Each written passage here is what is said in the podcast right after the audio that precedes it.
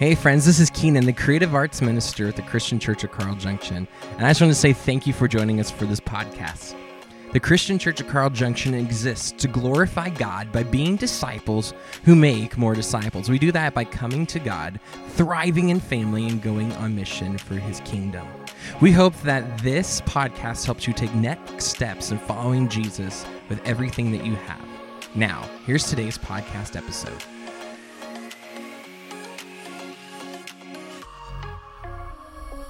We are all shaped by something. All of us are shaped by something. I teach in the schools, the high schools, junior highs around here every few months, and, and I always tell students, spend a whole day talking about how we're influenced and shaped by things, and it's very true of you, just like it is of them. We are all shaped by something. And when I tell high schoolers that, high school freshmen, you are shaped by something. Something has influenced you. Something has put pressure on you and, and impacted your life. They are young enough, naive enough, and arrogant enough that they always say, No, not me. Ah, not me. Nothing, nothing influences me. Maybe you think that too. And I say, You're shaped by something. You're like, Not me. I'm my own man, my own woman, I'm my own thing. I do my own thing. No one shapes me. No one influences me. No one makes me do anything at all, which is a lie. We are all shaped by something. The clothes we wear, the fashion trends that you follow, the things that you talk about, the places that you go, the things you buy, the things you watch, they're all shaped by things. This is why marketing is a multi billion dollar industry. We're all shaped by things. And the things in this world that want to shape us are not all healthy. If you're a follower of Jesus, then your, your life might be shaped by Jesus and the way you view people, you view yourself, you view the world around you is through the lens of Jesus.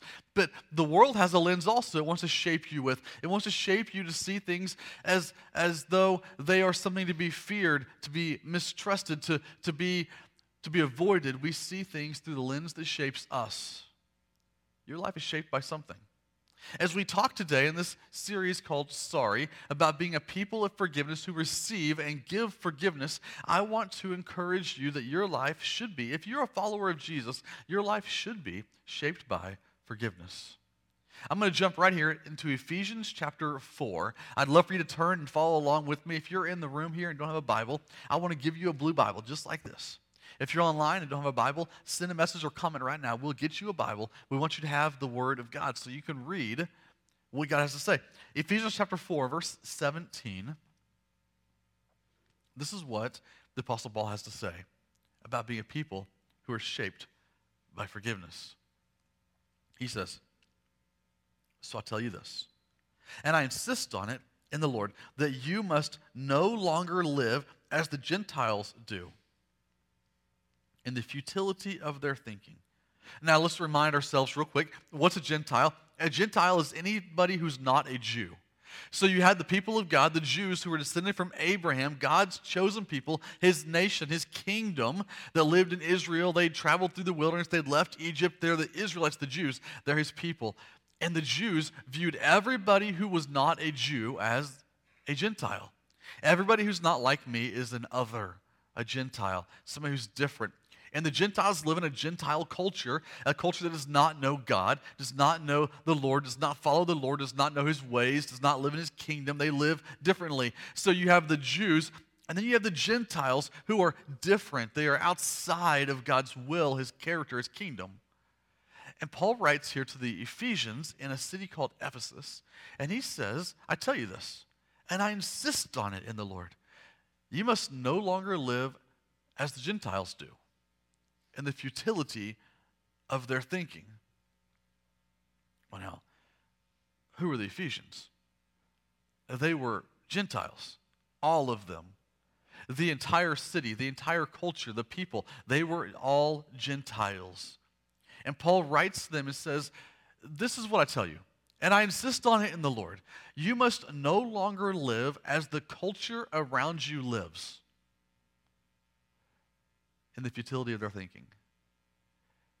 He's telling them that even though they live in a Gentile culture, even though they live in a, a, a, culture that's unsaved, doesn't know Jesus, doesn't know God, doesn't know the Ten Commandments, doesn't know the ways of the kingdom, even though you live in that culture, you must no longer be shaped by that culture. Paul says some other things in Romans chapter 1. I'm going to flip there. I'm going to read it to you here. Romans chapter 1, this is what Paul said. He said, For although they, that's people who were Gentiles that are coming to know Jesus, for although they knew God, and a, a better translation would be, for although they knew about God, they neither glorified him as God nor gave thanks to him. But their thinking became futile, and their foolish hearts were darkened.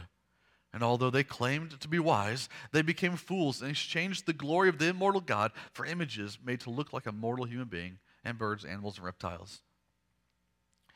Uh, Paul, to boil it down, he says, although they knew about God, they had heard about God, they had learned about God, they had been told about God, even though they had heard about this, they had exchanged the glory of God to live like the culture that was around them. They had taken, to, to put it into simple terms, they had taken what God had given them. They had learned about God and His glory and His goodness and His changing, restoring power. They learned about it.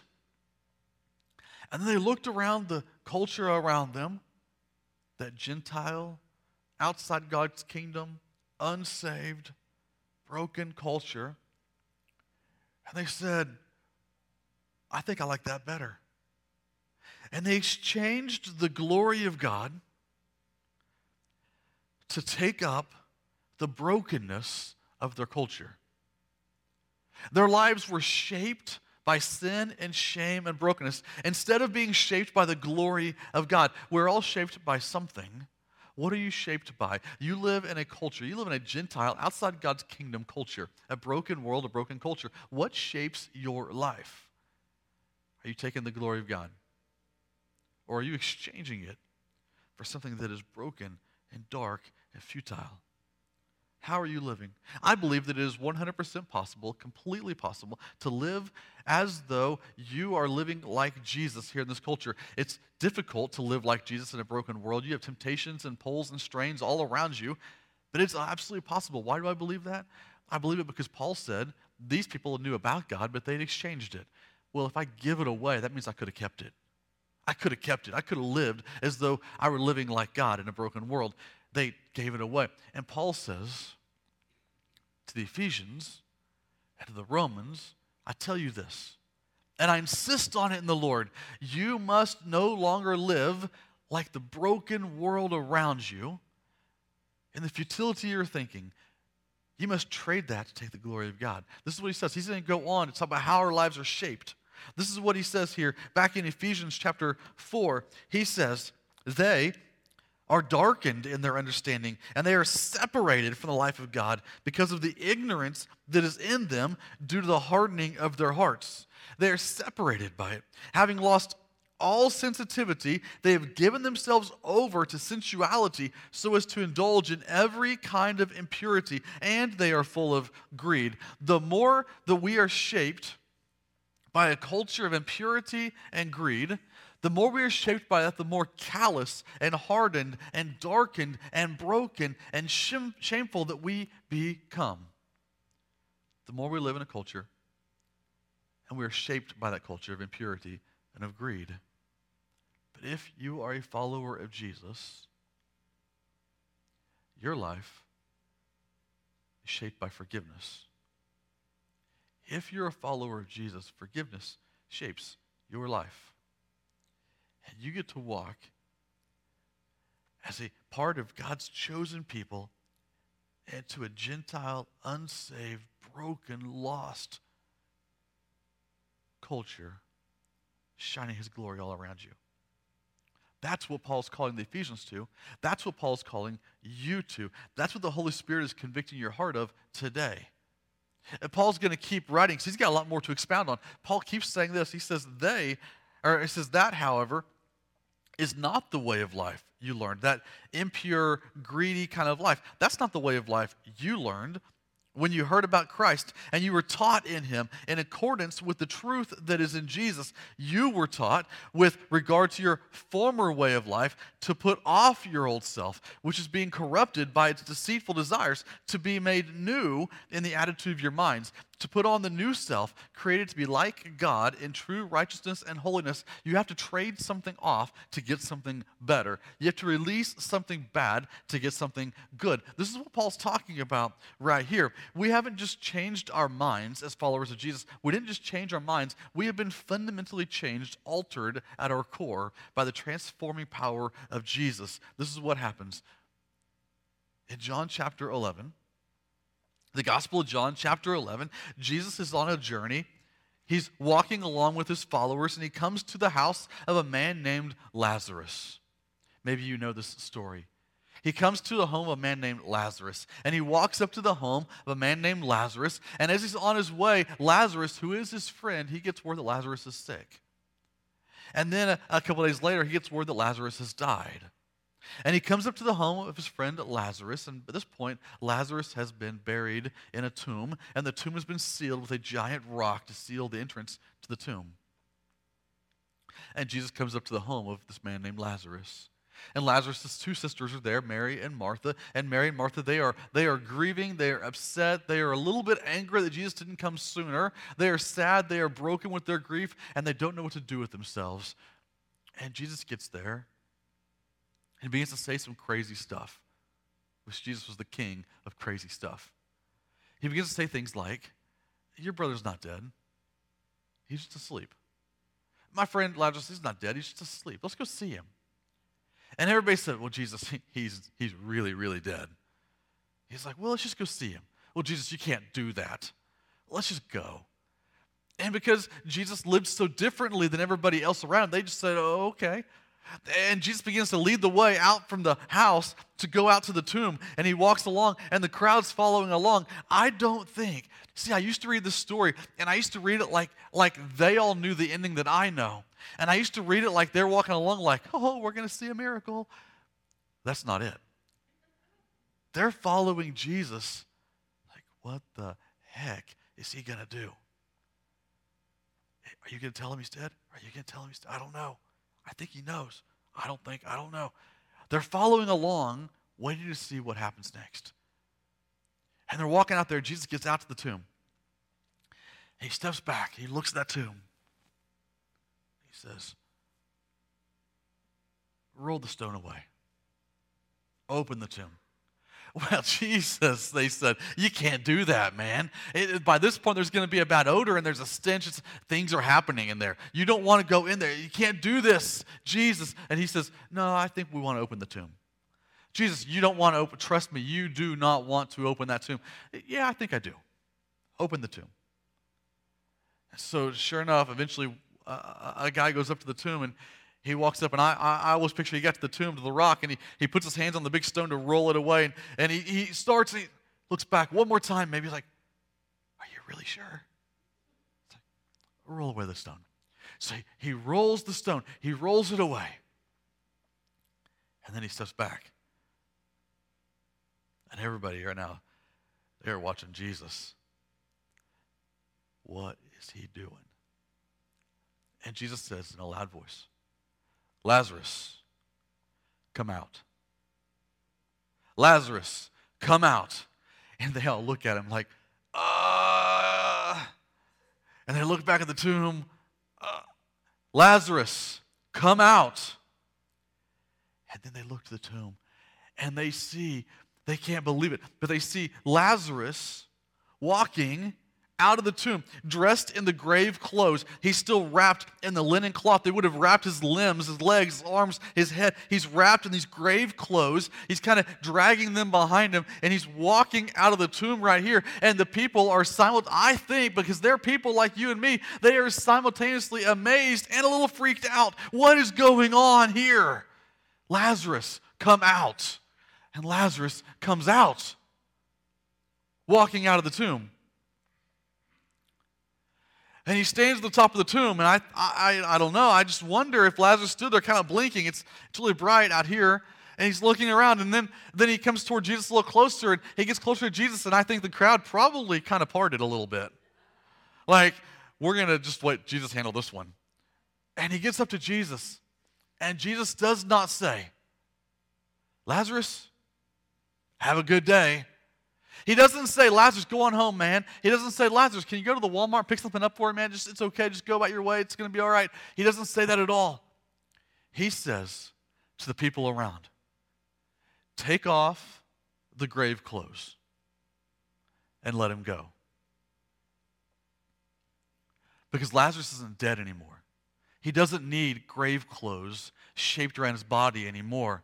Lazarus come out. And he comes out and he's, he's shaped in the, the middle of these grave clothes. He's, he's wrapped in these. He's pulling them with him. And everything about his appearance looks like a man who's dead. He's walking, but he looks like he ought to be dead. And he says, Take off the grave clothes and let him go. And so they take the grave clothes off him, and Lazarus walks away. And when Lazarus walks away that day, when Lazarus walks away in this moment right here, he doesn't look dead. There's nothing about him that looks dead anymore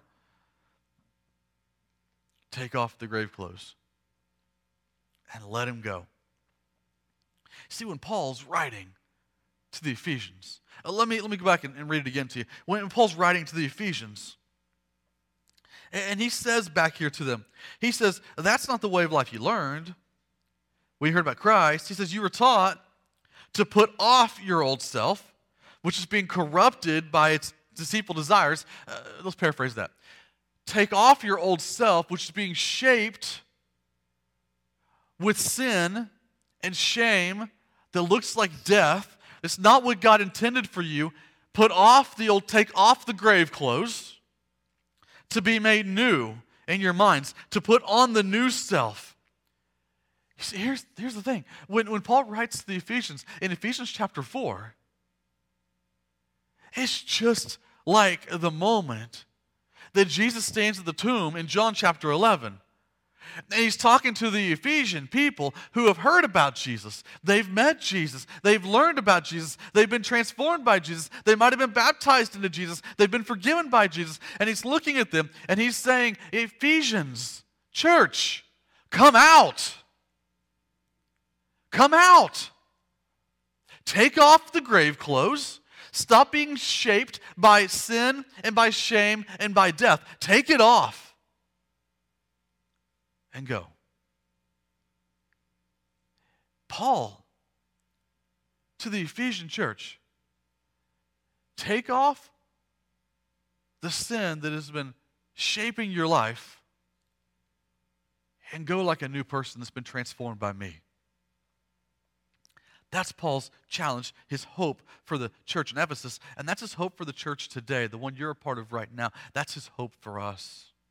And Paul keeps writing. We got to keep going. We're, we're running out of time here. He says, Therefore, each of you must put off falsehood and must speak truthfully to your neighbor, for we are all members of one body. Therefore, we must put off falsehood.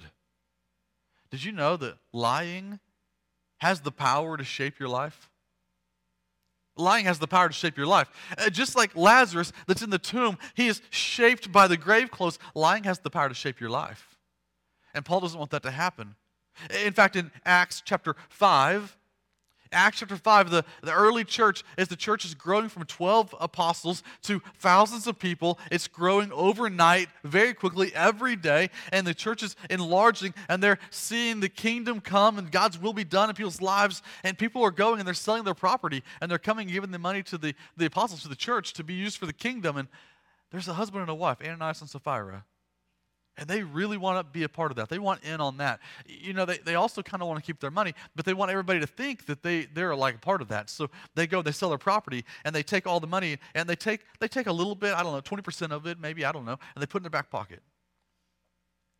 They take the rest of it and they come to the apostles. They lay at the feet of the apostles. Ananias does, the husband does. And he says, Peter, this is everything we sold the property for. It's all the money. It's all right here. Look at us. Look how great I am. It's a lie. He's got some in his back pocket. Now, was it a sin that he kept some of the money? I don't think so because Peter says, Ananias, it was yours before you sold it, wasn't it? The sin was not in the keeping, the sin was in the lying. Lying has the power to shape your life. And because of this lie, it says that Ananias was struck dead. And now, a little while later, his wife Sapphira, who didn't know what had happened, she didn't see it happen, she comes in, and Peter says, Hey, when you sold your property, was this all the money? And she's like, Oh, yeah. Dead. Lying has the power to shape your life. And Paul doesn't want that. He says, Put off all falsehood, come out, take it off, and go be new. He doesn't want you to live that way.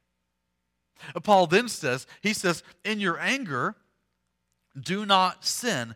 Do not let the sun go down while you are still angry, and do not give the devil a foothold. Did you know that anger has the power to shape your life?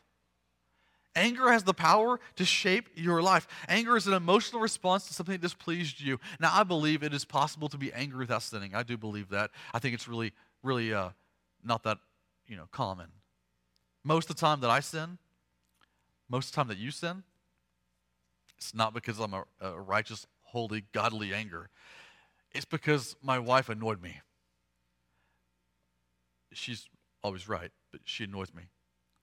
Or it's because you annoyed me. Or I didn't get my way. Or I missed out on something. Or something didn't work that I wanted to work, or I got embarrassed. Most of the time when I get angry, it's not because it's righteous and holy and good. It's because I didn't get my way, and it's out of selfishness and pride. The same is true for you. Anger has the power to shape your life.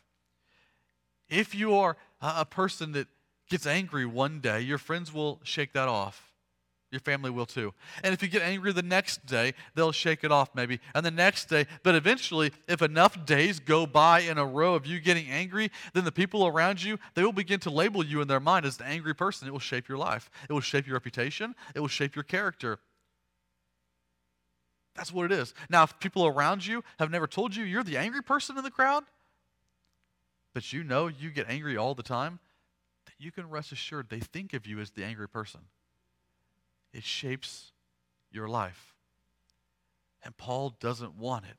He says, don't let it happen. Take it off and go be new. Paul says, he says, anyone who's been stealing must steal no longer, but must work, doing something useful with their own hands, that they may have something to share with those who are in need. Stealing has the power to shape your life. It's all part of the tricks that the enemy has. He, he wants to shape you with stealing. Now, you don't have to be stealing money. You're like, I would never shoplift. I'm not a stealer. Well, we don't just steal that. We steal ideas, we steal relationships, we steal time, we steal people, we steal thoughts. Stealing has the power to shape your life. In fact, you go to the Old Testament, in the book of Exodus, you get the Ten Commandments, and one of the Ten Commandments is devoted to this. You shall not steal. Period. It can't be more clear than that. God does not want you to steal. Why? Because stealing will shape your life. And it will ruin the character God wants you to live with. And when you steal, you are exchanging the glory of God to take something that's less and broken. In fact, in John chapter 10, verse 10, Jesus talks and he says, The thief, that's Satan, the enemy, the devil, the thief came to what? To steal, kill, and destroy. Uh, you know, he didn't just come to kill and destroy. I always think of it like that. That's the part I emphasize all the time. Well, Satan wants to kill us, he wants to destroy us, he wants to put us in hell forever so we can't live in heaven forever. But Jesus starts actually by saying he came to steal, kill, and destroy. When we let stealing shape our lives, then we are emulating the enemy, the fallen one, Satan, the thief. We are emulating him. We're not living like Jesus. When stealing shapes your life, Paul says, take it off and be something new. Eh, he keeps going, though. There's other things he's going to talk about. He says, Do not let any unwholesome talk come out of your mouths, but only what is helpful for building others up according to their needs, for that it may benefit those who listen. Unwholesome talk, Paul says. I would paraphrase this obscenities, uh, uh, coarse joking, rude speaking, bitter words, hurtful words, hateful speech, all these things, unwholesome talk, has the power to shape your life. It will shape who you are. I believe that when we follow Jesus, our words should change. Because Jesus transforms our heart. I believe it. I used to get offended if I would go somewhere and I'd be around somebody that's not a follower of Jesus and they would use obscenities or say some jokes that I found obscene or I would get offended. I would get offended easily. I'm like, I can't believe you'd say that to me. I can't believe. You know the pastor? I can't believe it. I don't know what's going on. And then I realized one day, why should I ever expect that someone who doesn't follow Jesus would talk like someone who does? I should expect that people who don't follow Jesus are going to talk like people that don't follow Jesus. And the only reason, the only way they will ever begin to follow Jesus is if I can return forgiveness instead of offense. Unwholesome talk has the power to shape our lives. If we are rude and obscene and crass and crude and all those things, that's what we're known as. And Paul says you shouldn't be. Paul keeps writing. He says, do not grieve the Holy Spirit of God, with whom you were sealed for the day of redemption. Don't let your life bring grief to God, but joy. He says, Get rid of all bitterness, of all rage, of all anger, of all brawling and slander, along with every form of malice. All this bitterness and rage and fighting, this will shape your life as well. I was told a story a while back of a, an older couple that came to a pastor to get married, and they were late in life, and they came and they said, We'd like to get married. And he looks at them and says, Okay, well, tell me a little bit about yourselves. I want to know, how did you meet? And the guy says, the husband, the, the husband to be says, Well, we were actually married 40 years ago.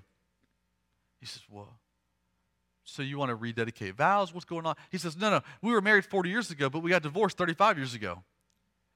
So why'd you get divorced? He said, We don't know. One, something made us mad one day. And he said, I guess we were just too proud to say we were sorry. And it just kept building and building and building and building until we just got divorced. And we've now realized 35 years later that bitterness has robbed us of so many joys in life. And now we're here with you just hoping that God will restore some joy to our life in the years we have left. Bitterness has the power to shape your life and to restore, to steal and take away all the joys that are in your life. That is what Satan wants for you. Bitterness, rage, anger, brawling, slander. But Paul says, come out. Take it off and be new. And then Paul's going to finish with one sentence to tell you what a life shaped by forgiveness looks like.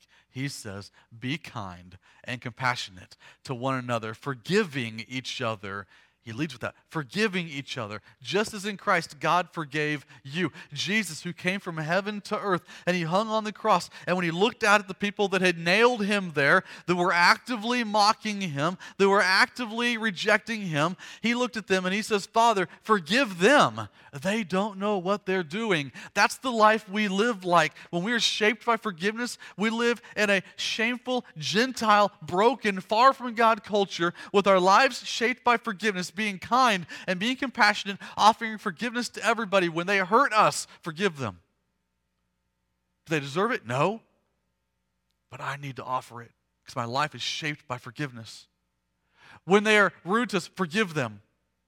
They don't know what they're doing. When, when, they're, when they're angry towards, forgive them. We live lives that are shaped by, fueled by, and exude forgiveness to everybody around us when we follow Jesus. That's what it looks like to be a follower of Jesus, not living as the Gentiles do, but living as a follower of Jesus. John chapter 11. Jesus stood at the gate of a tomb. And he says, Come out. Come out. And a man came out with a body that was shaped by death. And if it weren't for Jesus intervening in that moment, that's what his story would be forever. But Jesus says, Take off the grave clothes and let him go. And this morning, Jesus stands at a tomb. And he says to you and to everybody else who has ever been buried in the consequence of death and sin and shame, he says, Come out. And some of us in this room, some of us online, some of us right now in this place, some of us are shaped right here by stealing and by lying and by anger and bitterness, unwholesome talk and grudges and apathy and greed and pride. We're shaped by all these things. And Jesus says, Come out. Take off the clothes of death and put on forgiveness. And if it weren't for Jesus intervening in this moment right here, then the story of shame and death would be your story forever. But Jesus went to the cross. He resurrected out of the tomb so you could have a different story. So, church, this morning, come out. Come out. Take off the grave clothes and let forgiveness shape your life. If you never followed Jesus, and today I want to invite you to do so. The way we follow Jesus here at this church is we're baptized into water. We're going to the water, and when we're in the water, we are forgiven of all of our past the stealing, the lying, the bitterness, the unwholesome talk, the rage, the grudges. We're forgiven of our past. And we come out of the water full of the Holy Spirit, taking off the grave clothes, putting on the glory of God and all of His forgiveness, and we walk out of the water to walk in step with the Holy Spirit to serve Him well. Today, if you've not followed Jesus, today can be the day that you do. We already have two baptisms planned for the 11 o'clock service later on, and I believe there are more that need to follow Jesus and need to re-follow Jesus. Maybe you did a long time ago, but you say, I just need to take a public step following him again. Maybe that's you.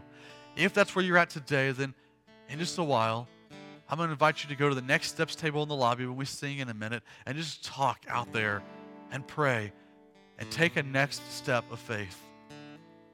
And for all the rest of us that have been following Jesus, today I challenge you in the words of Paul. I insist on it in the Lord that you not live in the futility of the dark thinking of the Gentile world, but you take it off. Put away the old self, put on the new self, and reflect the glory of God in all of His forgiveness. Let me pray for you today. Father God, thank you for this morning. Thank you for everything you've done for us, everything you want to do in us. And I pray, Father, that we would live as a people who are forgiven and who are forgiving. I pray we would reflect your glory, that we would carry it, wear it, and exude it to everybody around us. Father, people would look at us and they would see you.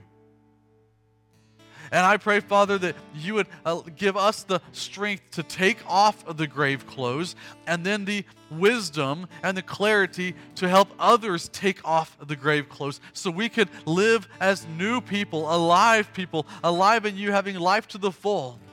Father, I ask that you would change us, transform us, and lead us. In Jesus' name, amen. Thanks again for tuning in to the Christian Church of Carl Junction podcast.